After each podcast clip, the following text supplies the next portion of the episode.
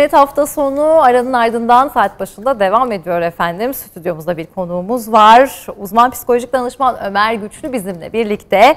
Ee, kariyerine ruh kat diyecek. Aslında e, ruh kariyeri nedir? Birazcık bunun detaylarından bahsedeceğiz. Kendisiyle bir sohbet edeceğiz. Merhaba, hoş geldiniz Merhabalar. Nasılsınız? Geçmiş bayramımız mübarek olsun. Teşekkür ederim sizin de kutlu olsun. Çok teşekkürler. Ee, şimdi kariyerine ruh kat. Evet. Ee, değişik bir başlık. Alt Aynen başlığı öyle. da değişik. Allah Evet. kullarından kariyer ister mi? Aynen. Öncelikle şöyle başlayalım isterseniz.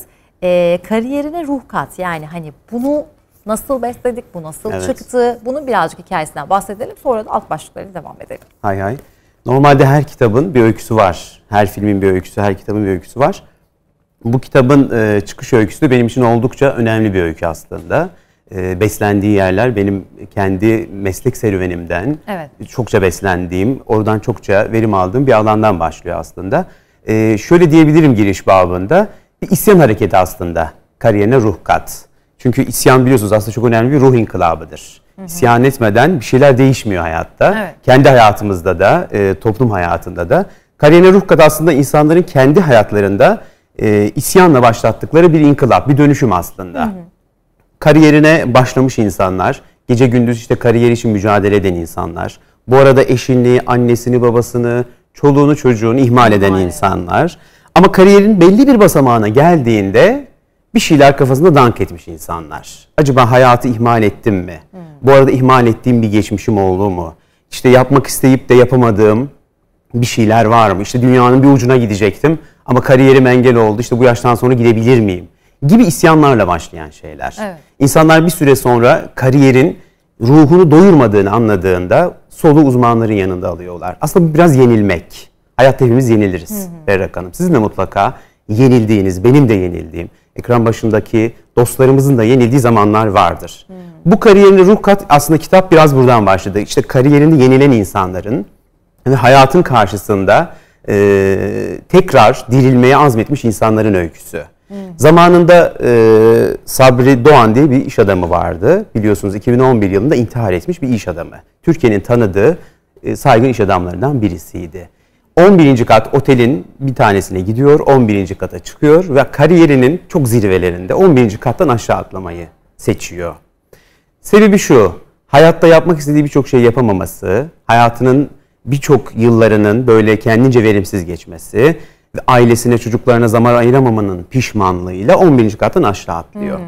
Ve otelin e, lobisinin üstündeki, demek, ki böyle çok sert bir yer değil demek ki, oraya denk ölmüyor Sabri Doğan. O an gazeteci mülakat yapıyor kendisiyle. Diyor ki aklınıza ne geldi? Ölmediğinizi anladığınız an. Çok ilginç bir şey söylüyor biliyor musunuz? O an diyor kendimi çok başarısız adlettim.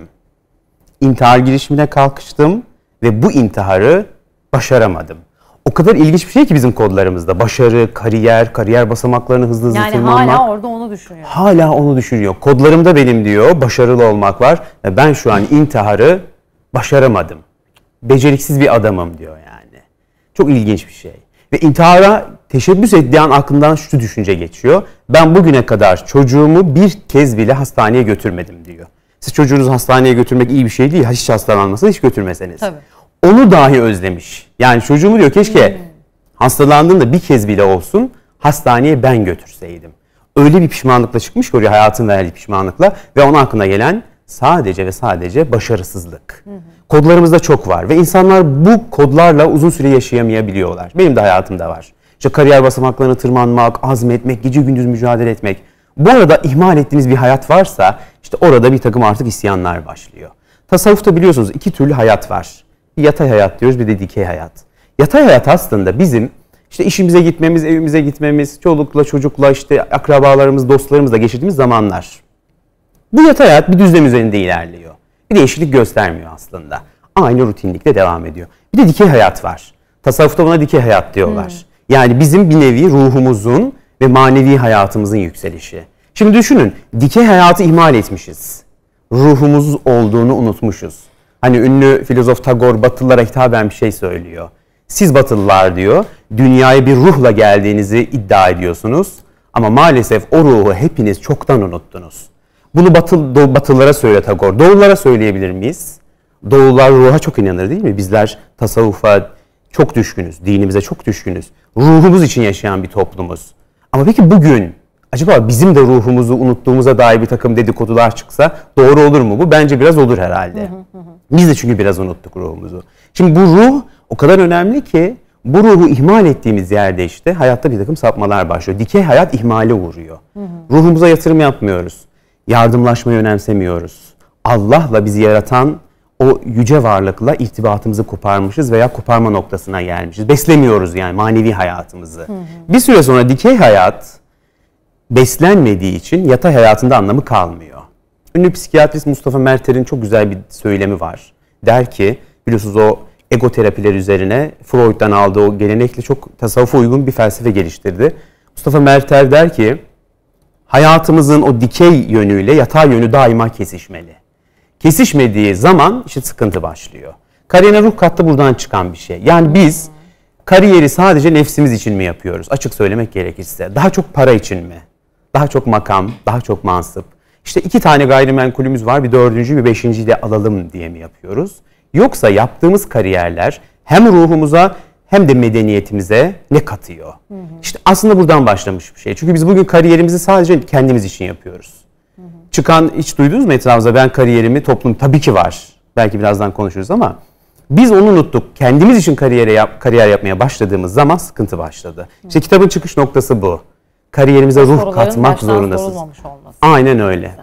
Peki ikinci hemen başlıkla devam edelim. Evet. Allah kullarından kariyer ister mi? Elbette.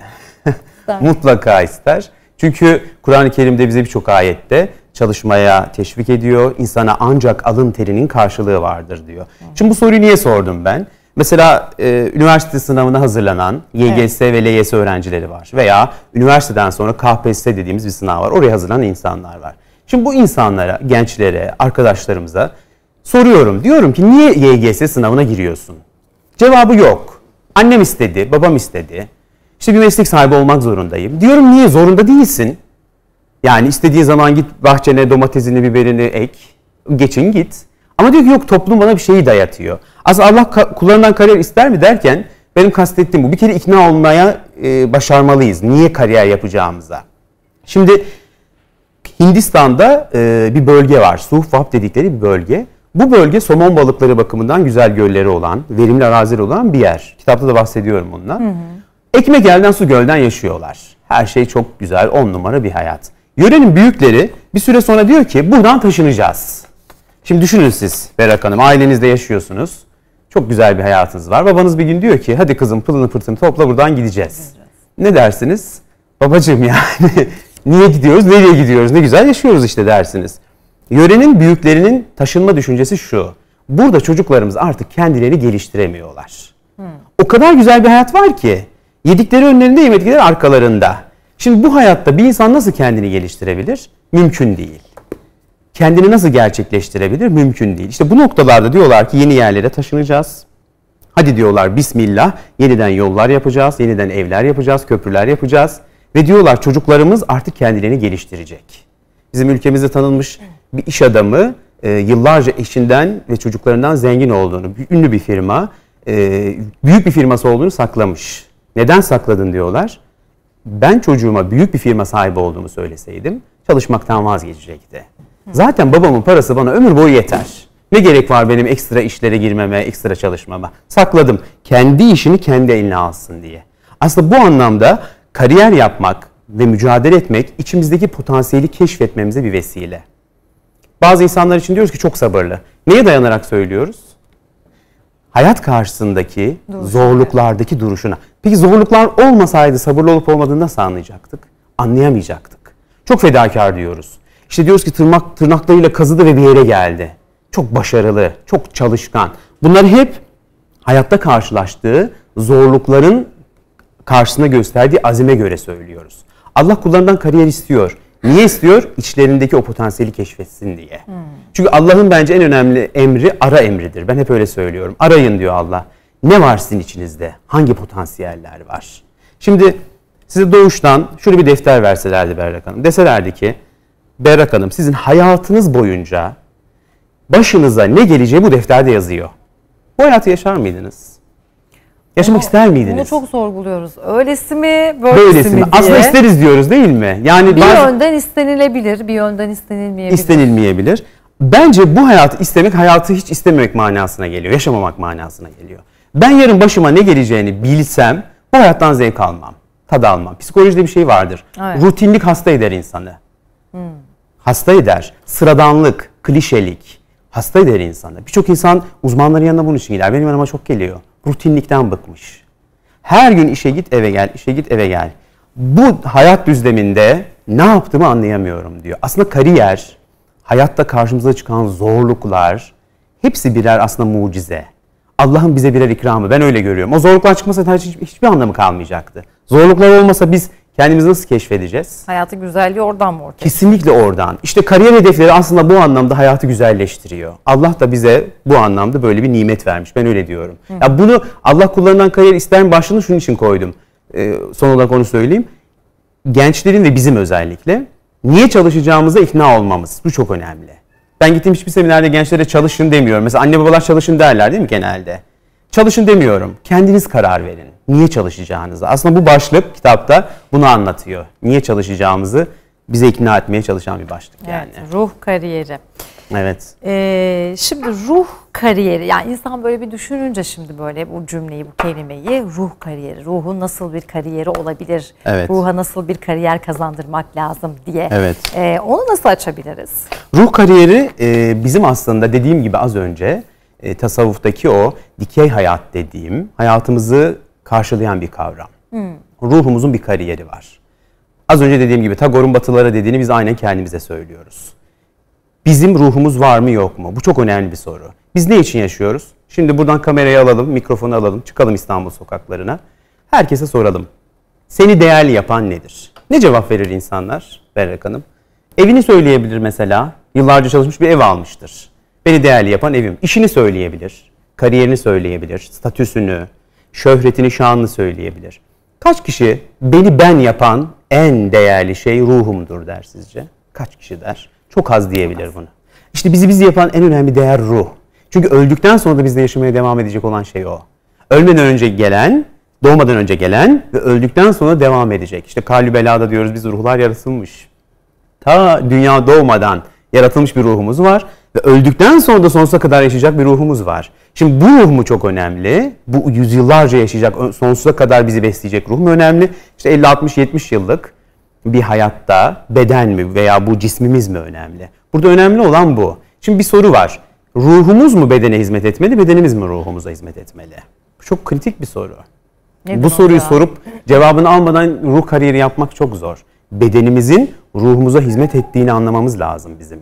Biz çünkü bedenimizi ruhumuza hizmet ettiriyorsak çok yanlış bir yerdeyiz. Bedenimiz ruhumuza hizmet edecek. Ünlü tasavvuf e, erbabından Şems Freelander var. Çok değerli bir yazar. Çok şöyle güzel bir sözü vardır. 50 gram yersem o beni taşır. 500 gram yersem ben onu taşırım. Aslında bu kadar basit. Ruh için yaşama. Şimdi biz o beden için mi yaşamak? Hani derler ya yemek için mi yaşamak, yaşamak için mi yemek? Ruh için yaşamak bu anlamda çok önemli. Ruh kariyeri buradan gelen bir şey. Çünkü batının da doğunun da günlük hayatında yanlış giden bir şeyler var. İşte bu ruhumuzu unutmaktan kaynaklanan bir şey. İşte ruhumuzu hatırladığımız yerde de ruh kariyeri için çalışmaya başlıyoruz aslında. Evet. Peki şimdi ben kitabın başlıklarına baktığımda inceledim, okuma şansım oldu. Kentsel trans hali diye bir başlığınız var sizin. Evet. Nedir o? Tam Kentsel da yaşadığımız şey hali. aslında. Evet. Tam Yani da yaşadığımız az şey. çok tabii şey yaptım evet, evet. ama Kentsel trans hali bizim günlük hayat içerisinde çokça yaşadığımız bir hal aslında. Kentsel trans hali. Çünkü biz günlük hayat içerisinde öyle bir hayat yaşıyoruz ki e, olaylara, gidişata, dünyaya karşı duyarsız e, bir hale geldik maalesef. Şimdi tıpta 5. tıp nöropati diye bir hastalık var. Melek Hanım. Çocuğunu annenin bir tanesi alıyor doktora götürüyor. Diyor ki çocuğum ağlayamıyor. Ağlayamıyor. Şimdi doktor aslında olayın farkında. Normalde ağlıyor diye götürür herkes. Çok ağlıyor. Evet. Fazla ağlıyor. Şimdi diyor ki doktor aslında farkında annesine diyor ki ağlayamaması, ağlamaması önemli bir kriter. Çünkü ağlayamaması çocuk için normal. Çocuğun ağlaması lazım. Bir bebek en doğal hareketidir. Buna beşinci nöropati diyorlar. Yani acı hissedememe. Sobaya diyelim elini değdiği zaman eli acıyor ve çekmiyor elini.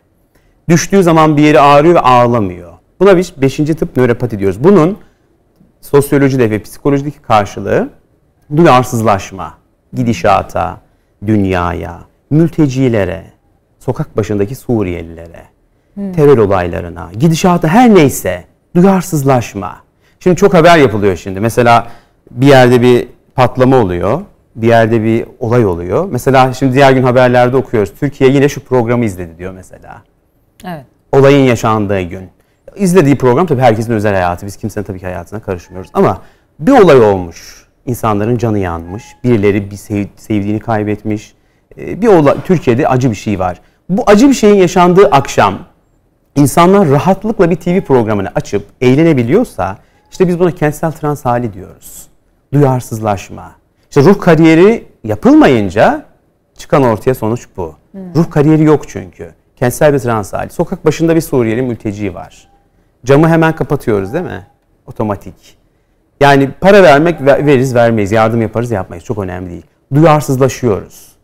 Diyoruz ki bana dokunmayan yılan bin yıl yaşasın. İnsanlar bana dokunmasın, hiçbir şeyime karışmasın. Ben hayatımı tereyağından kıl çeker gibi yaşamak istiyorum. Kentsel trans hali bu. Olaylara duyarsızlaşma, gidişata bakış açımızdaki duyarsızlaşma. Hayatın akışı içerisinde yerimizi maalesef bilememe. Kentsel trans hali bu. İşte ruh kariyeri için çalışmaya başladığımızda çevremizdeki olaylara duyarsızlaşamayız. Arşat Hüseyin diye Amerikalı bir psikiyatri profesörü vardır. Çok değerli bir bilim adamıdır. Bosna Savaşı olduğunda, Bosna'da Müslümanlar katledildiğinde, yani kaç defa gittiği söyleniyor şu an aklımda değil ama 20 defa, 30 defa Bosna'ya gitmiş. Bosna'daki travmaya uğramış çocukların e, topluma kazandırılması için mücadele etmiş bir, bir psikiyatri profesörü. İşte bu insan kentsel ve dünyasal da diyebiliriz. Trans haline yakalanmamış bir insan gönüllü parasını cebinden vererek, uçak biletini alarak, hiç kimseden bir para talep etmeden Bosna'ya gidip günlerce, aylarca ve yıllarca Bosnalı çocuklar için savaşan bir insan. İşte bu hastalığa yakalanmayan insanlar da var tabii. Güzel insanlar da var, iyi insanlar da var. Evet. Yakalandığımız an iş bitiyor aslında maalesef. Kentsel trans hali böyle bir şey. Kentsel trans hali. Doğru söylüyorsunuz yani. Evet. Birçok sadece o konularda değil başka konularda da ailevi konularda da başka Aynen öyle. insanların böyle sürekli Aynen öyle. yadırgamadığı, yatsımadığı düz normal bir şeymiş gibi baktığı olaylar var. Ve hatta dokunmayın diyorlar değil mi? Mesela dışarıda bir olay görüyorsunuz. Sakın yaklaşma.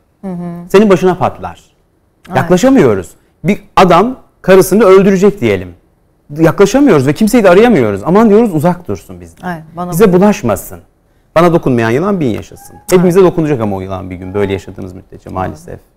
Peki şimdi her yolda dediğimiz Aha. gibi ailelerimiz yanımızda e, hep söyleriz işte kariyer yaparken, Evet. okurken, sınava giderken gibi. E, yanımızda olan dostlarımız var. Tabii. Düşmanlarımızın olmadığını düşünüyoruz. Ancak Evet. kariyer yolunda dost ve düşmanlar Evet. demişiz. Aynen öyle. Nedir kariyer her yolun bir dostu düşmanı olduğu gibi e, kariyer yolunda dostları ve düşmanları var. Kariyer yolunun dostları aslında çok hepimizin bildiği şeyler. Bir kere kitapta bir başlık var. Kitapta diyor ki kariyerimizde asıl referans kendi isimlerimizdir. Evet. Bu çok değerli bir şairin Ezra Pound'un bir sözüdür. Hayatta diyor en önemli referans sizsinizdir. Bu ne demek? Bu insanın kendini yenmesi demek. Tarihte inceleyelim tüm büyük devlet adamlarını, komutanları, şairleri, yazarları, başarılı olmuş insanları. İlk bir özellik göreceğiz hepsinde. Kendilerini yendiklerini göreceğiz. Kendi nefslerini, kendi isteklerini törpülediklerini göreceğiz. Örneğin İbn Rüşd diye bir bilim adamı var. Bir tasavvuf erbabı birisi var. Diyor ki İbn Rüşd, hayatım boyunca kitap okumadan geçirdiğim iki gece vardır diyor. Birisi babamın vefat ettiği gece, biri de evlendiğim gece. Bu iki gecenin dışında tüm geceler kitap okudum diyor. İbni Teymiye diye yine bir bilim adamı var. Beline kadar uzanan saçlarıyla meşhur. Her akşam arkadaki duvara çivi çakar, çiviye de saçlarını bağlarmış bir güzel. Bayanlar yapsın diyeceğim ama tabii seçim mevzu. Saçlarını güzel bağlarmış ve ilim tahsil etmeye başlarmış. Ne zaman başı böyle öne düşecek gibi olsa saçları çekiliyor bir acı hissediyor yani. Saçları çekilir, kalkar, başı kalkar, gözleri açılır ve ilim tahsil etmeye devam edermiş. Şimdi dost dediniz ya, kariyer yolun dostları. En büyük dost bir kere bu. İnsanın kendini yenmesi. Cemil Meriç'in biz, kızı hala hayatta kitaplarını okuyoruz, kendisini de okuduk. Cemil Meriç ünlü bir sosyolog. Herkes kitaplarını okumalı. Çok değerli, Türkiye'nin yetiştiği ender insanlardan biri. Cemil Meriç'in biz gözlerinin kör olduğunu biliyoruz. Çok okumaktan. Hatta bir gün dostlarından birisi evini ziyaret ediyor. Masa var. Masanın üzerine bir masa daha koymuş. Üstüne de bir sandalye koymuş ve ışığa yakın yaklaşmaya çalışıyor. Diyorlar neden böyle bir şey yapıyorsun? Maddi durum el vermedi. Kabloyu aşağı, gözleri çünkü zayıf görmeye başlamış. Kabloyu bir aşağı çekecek kadar maddi şeyim olmadığı için ben ışığa Aynen. yaklaşıyorum diyor. Kitap okumak için. Kendini yenme öyle bir şey. Yavuz Sultan Selim'in her seferde yanında kitap götürdüğünü biliyoruz biz. Hatta gençlik yıllarında uykusunu 8 saatten 3 saate indirmiş, 2 saate indirmiş. Günlük 8-10 saatini kitap okumaya ayırmış birisi. Gözleri kan çanağına dönüyor ama okumaya devam ediyor. Ve ardından zaten büyük mücadeleler, büyük zaferler geliyor. Yine Hilmi Ziya Ülken son bir örnek vereyim. O da Türkiye'nin yetiştirdiği ender bilim adamlarından birisi. Her gece önüne bir leğen koyar. Leğeni bilirsiniz. Böyle eskiden anneler çocukları yıkarlardı. da. İçine buz kütleleri atar. Ayaklarını da içine sokarmış. Di- diri şey olsun. Aynen öyle. Her akşam e, ilim tahsil etmeye başlar. Gece dörde kadar kitap okur, ilim tahsil eder. 4 ile 7 arası uyurmuş. Hayattaki en en büyük pişmanlığınız nedir diye soruyorlar. Keşke diyor 5'e kadar çalışsaydım. 1 saat daha fazla çalışsaydım. Bana 2 saat uyku yetermiş. Ben 3 saat fazla uyumuşum. 3 saat uyuyarak. Şimdi kendini yenme çok önemli bir şey. O yüzden kariyer yolunun ilk dostu bu. İnsan Kendisi. kendini yenecek. Kendini yendikten sonra hedeflerini tam koyarsa ortaya, işte Fatih Sultan Mehmet kararlılığında ya ben İstanbul alırım ya İstanbul beni demeli ve ondan sonra da motive, motivasyonuyla, güçlü bir motivasyonla hedefine varmasını bilmeli. Dost budur yani. En değerli dostlarımız bunlar. En tehlikeli düşman da o zaman tembellik. Aynen öyle. En sinsisi çünkü biliyor musunuz? Çünkü na- nasıl çıkacağı ortaya hiç belli değil. Bazen sosyal medyayla geliyor. Diyorsun işte bir 5 dakika bir bakayım. Bir 5 dakika televizyona bakayım. Bir 5 dakika uzanayım. Hep 5 dakikayla başlıyor. Hiçbir tembellik hareketi 1-2 Diğer saatlik şeylere bağımlılık gibi oldu bu. bağımlılık gibi. 5 dakikayla başlıyor ama hiçbir zaman 5 dakikayla bitmiyor. En sinsisi tembellik. Ve ikinci sıradaki de kötü arkadaş maalesef. Yani sizin hedeflerinizden alıkoymaya çalışan kötü arkadaş. Peki burada ailelere de yani kariyer yaparken sadece anne baba Aha. değil tabii ki eşlerden de bahsetmek Tabii. gerekiyor. Çocukların da katkısı var. Tabii. Hem e, bayanlar için hem erkekler için kariyer yaparken e, nasıl bir destek olunmalı etraftan, çevreden? Bu çok önemli bir şey. Şimdi YGS ve LYS sınavları açıklanacak. Anne babalar çocuklarına meslek seçecekler. Veya çocuklar anne babalarıyla oturacak. istişare ederek bir meslek seçecekler. Kariyerleri belirleyecekler biraz. Burada anne babalara çok önemli bir görev düşüyor. Aslında ben bunu Mutlu Olma Dertli O kitabında anlatmaya çalıştım biraz. Anne babalar bugün yanlış bir şey yapıyorlar. Ne yapıyorlar? Çocuklarını savaştırıyorlar. Kariyer meydan muharebesi diye bir savaş var bugün dünyada. Bu savaşın içine nefer yetiştiriyorlar. Anne şöyle telkinlerde bulunuyor çocuğuna. Silgini alırsa sen de ona bir tane çak diyebiliyor. Sen de onun silgisini al. Kendini sakın dövdürtme. Bak işte paranı çalacaklar, şunu yapacak. Kendini hep korumaya al. Şimdi çocuk şu güdülerle yetişiyor. Hep bir savaş var dışarıda. Bir muhaverebe var. İnsanların birbirinin gırtlağına yapıştığı bir savaş var. Bir yarış. Ekmek işte eskiden aslanın ağzındaymış, şimdi midesindeymiş. İşte onu mideden alacağız. Öyle bir savaş güdüleriyle yetişiyor ki. Bir kere bu da anneler çocuklarını, anneler ve babalar çocuklarını bir kere dış dünyayla bir barıştırsınlar. Dış dünyanın aslında o lanse ettikleri bir savaş ortamının olmadığı, dünyanın çok güzel bir düzenin olduğu konusunda bir kere anlaşsınlar ve çocuklarına bunu göstersinler. İkincisi benim en büyük tavsiyem çocuklarının daima sürecini övsünler, sonucunu değil. Şimdi çocuk YGS sınavına girmiş, LYS sınavına girmiş, bir puan almış. Ortaya bir puan çıktı şimdi. İstedikleri puan değil, hedefledikleri daha yüksek bir puan Evet. ama altında bir puan. Şimdi anne baba çocuğuna senin hedeflediğimiz puanın çok altında aldın, çok kötü bir yıl geçirdin derse çocuğun ciddi anlamda motivasyonu düşer. Şunu diyecek, sen güzel bir yıldı, çalıştın, çabaladın, istediğimiz sonuç olmayabilir. Ama sen elinden geleni yaptın. Şimdi uzmanlar şunu söylüyorlar. Mesela biz hep ne deriz? Çocukları övün. Güzel davran. Uzmanlar bunu değiştirdi. Uzmanlar araştırmalar yaptıkça doğru söylediğini bugün yanlışlayabiliyor. Çocukları övmek kariyerlerine ciddi zarar veriyor. Aşırı övmek. Düşünün 5 yaşında bir çocuk resim yapmış size getirmiş. Anne demiş bu nasıl oldu? Siz de şimdi annelik güdü bir de öveceksiniz. Kızım harika bir resim olmuş. Mükemmel dediniz. Bu çocuğa şöyle bir güdü olarak Mükemmelliği şey oldu. Aynen daha- öyle. Dedi ki ya ben mükemmeli zaten elde etmişim. 5 yaşında. Ben bundan sonra resim sanatında daha ne kadar ilerleyebilirim yani? Bu her konuda böyle Her aslında değil mi? konuda böyle. Aşırılık. Yani Aynen mükemmel öyle. anne olma e, Aynen öyle. sıkıntısı, mükemmel baba olma ya da Aynen işte öyle. iş yerinde kariyer yapacak. Her şeyin hırsı, fazlası. Her şeyin hırsı var. Şurada çok güzel bir şiir var. Hırs demişken. Evet son birkaç dakikamız var. Evet Tamam. onu da Şu şiiri okuyup sonra da isterseniz küçük Tabii, bir tabii. şeyle bitirelim. Ee, İbrahim Telikeci'nin Cins dergisinde az önce beklerken, e, sizi izlerken okudum. Evet. İbrahim Telikeci çok sevdiğim bir şair, yazar. Cins dergisi de bu arada çok cix bir cins, e, öyle bir dergi. Evet. Şöyle diyor, şimdi siz deyince, mutluyum çünkü galip gelmedim. Cana ferahlık veren o gizemli sarnıçtan arklar açmalıyım bahçesine kalbimin. Mutluyum çünkü galip gelseydim madalyam olacaktı yüreği kangren yapan ve bir gururum kendini okşatan.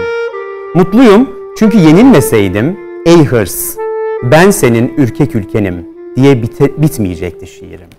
Yenilmekten zevk alan insanlar var. Çünkü yenildiğimiz zaman insanlığımızı keşfediyoruz. İsterseniz küçük bir hikaye okuyalım mı? Tabii ki. Süremizi. Ruh dedik, ruh kariyeri dedik. İnsan ruhu için yaşıyor. Ruh için yaşamayan insanlar yıllar sonra ne büyük bir hazineyi kaybettiklerini anlayacaklar. Onu anlatan bir hikaye aslında. Zamanın birinde haşmetli bir sultan yaşarmış. Sözü ferman olan sultanın dört tane eşi varmış.